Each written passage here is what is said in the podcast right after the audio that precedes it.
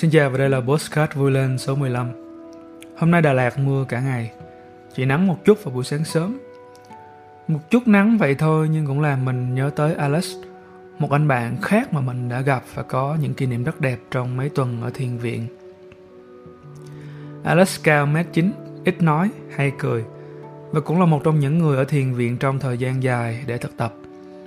Đa phần mọi người sẽ dành từ 5 ngày, một tuần hoặc là hai tuần. Còn trên 3 tuần thì thường là những người muốn có thời gian thực sự kết nối với bản thân hoặc muốn giải quyết vấn đề đặc biệt nào đó.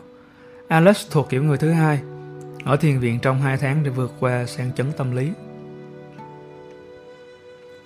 Là một bác sĩ nhi, Alex không chịu nổi khi một em bé mình chăm sóc qua đời. Cảm giác dằn vặt khiến Alex dần rơi vào trạng thái u uất. Tới thiền viện này là một bước chuyển rất lớn để Alex có thể vượt qua được những cơn lũ cảm xúc mà anh phải đối diện hàng ngày trong khoảng thời gian trước đó.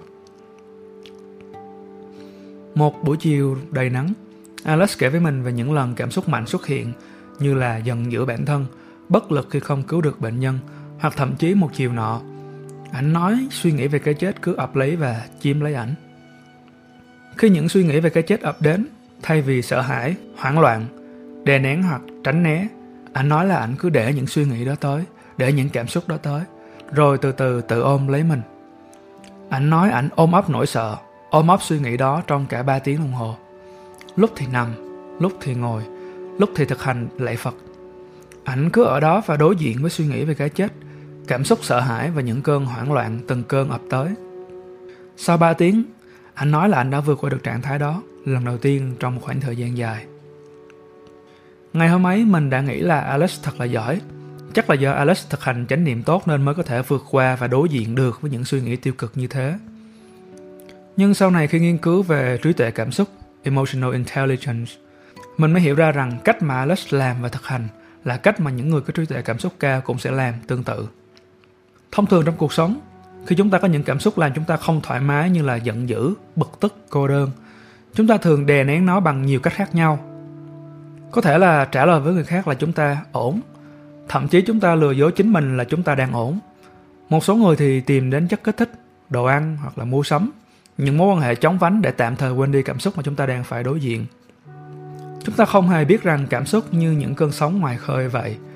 Nó tới rồi nó sẽ đi, nó tới rồi nó sẽ đi. Nghiên cứu khoa học chỉ ra rằng cảm xúc xuất hiện và duy trì trong cơ thể của chúng ta chỉ trong vòng 6 giây. Nếu trong 6 giây đó chúng ta biết cách xử lý thì chúng ta sẽ không phải đè nén hoặc là chạy trốn bất kỳ cảm xúc nào nữa. Việc chạy trốn hoặc là đè nén cảm xúc giống như việc bắn đi mũi tên thứ hai. Nếu bạn còn nhớ về câu chuyện hai mũi tên mà mình đã chia sẻ trong một video nào đó gần đây. Chỉ 6 giây thôi, hít thở sâu trong vòng 6 giây hoặc đếm từ 1 tới 6 khi bạn đối diện với những cảm xúc khó chịu. Một hành động tuy đơn giản và nhỏ như vậy thôi, nhưng đã cứu bạn khỏi những hành động và phản ứng bồng bột hoặc những hành động sai trái với cảm xúc mà bạn đang có. Con người chúng ta là một động vật của cảm xúc. Cảm xúc là dữ liệu quan trọng cho mỗi quyết định hàng ngày của chúng ta. Cảm xúc giúp chúng ta biết được ai là người quan trọng, ai là người mà chúng ta sẽ nên dành thời gian, đâu là nơi chốn mà chúng ta muốn thuộc về. Bạn hãy cứ tưởng tượng khi một ngày chúng ta không còn cảm xúc gì đặc biệt, mọi thứ cứ đều đều. Khi đó cuộc sống của chúng ta sẽ như thế nào? Không còn âm nhạc nữa. Âm nhạc được tạo ra vì cảm xúc của người sáng tác và cũng mang lại cảm xúc cho người nghe. Không còn cảm xúc, âm nhạc chẳng còn ý nghĩa gì. Hội họa thì sao? Hãy cứ tưởng tượng bất kỳ bức tranh nào mà bạn nhìn vào cũng có cảm xúc giống nhau. Không có sự háo hức, không có sự ngạc nhiên, không có bình yên và không có hy vọng. Và khi không có cảm xúc thì dù chúng ta đang được làm công việc mình yêu thích, đang sống với người bạn đời tri kỷ, chúng ta cũng không cảm thấy bất kỳ giá trị nào. Cảm xúc là thế, nó mang lại màu sắc cho cuộc sống, làm cho chúng ta nhìn mọi thứ với những lăng kính khác biệt.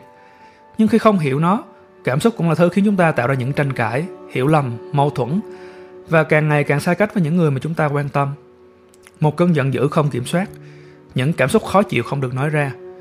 Những câu nói vô tình đều là những lần mà chúng ta không hiểu được cảm xúc của mình, để cho cảm xúc dẫn dắt và rồi điều duy nhất chúng ta thường làm là hối hận và trách cứ chính mình. Được sinh ra làm con người là một sự may mắn, được cảm nhận sự đa dạng của thế giới cảm xúc là một món quà. Nhưng vì lối sống quá là vội vàng, vì những sự giáo dục không hề tốt về cảm xúc, dần dần chúng ta khó có đủ can đảm để sống thật với cảm xúc của chính mình. Cảm xúc dần trở thành một cơn ác mộng, một hộp quà mà bạn chẳng hề muốn động tới. Mỗi ngày trôi qua chúng ta đều phải đối diện với những cảm xúc làm chúng ta khó chịu. Hãy biết rằng đó cũng là một món quà. Trong chiếc hộp, cảm xúc mà chúng ta được nhận có cả niềm vui, nỗi buồn, có cả hy vọng và thất vọng, có cả sự cô đơn tột cùng và ấm áp lạ thường mà những người thân yêu mang lại cho chúng ta. Cách sử dụng hộp quà này một cách trọn vẹn là mở lòng đón nhận mọi thứ. Dù đó là cảm xúc vui hay buồn, dù đau khổ hay là hân hoan, bất kỳ cảm xúc nào được mở ra, bạn cần nhớ lại bài học của Alex. Hãy đón nhận nó, trân trọng và ôm ấp nó. Mọi cảm xúc đều có ý nghĩa, mọi cảm xúc đều đóng vai trò quan trọng trong quá trình bạn tương tác với cuộc sống.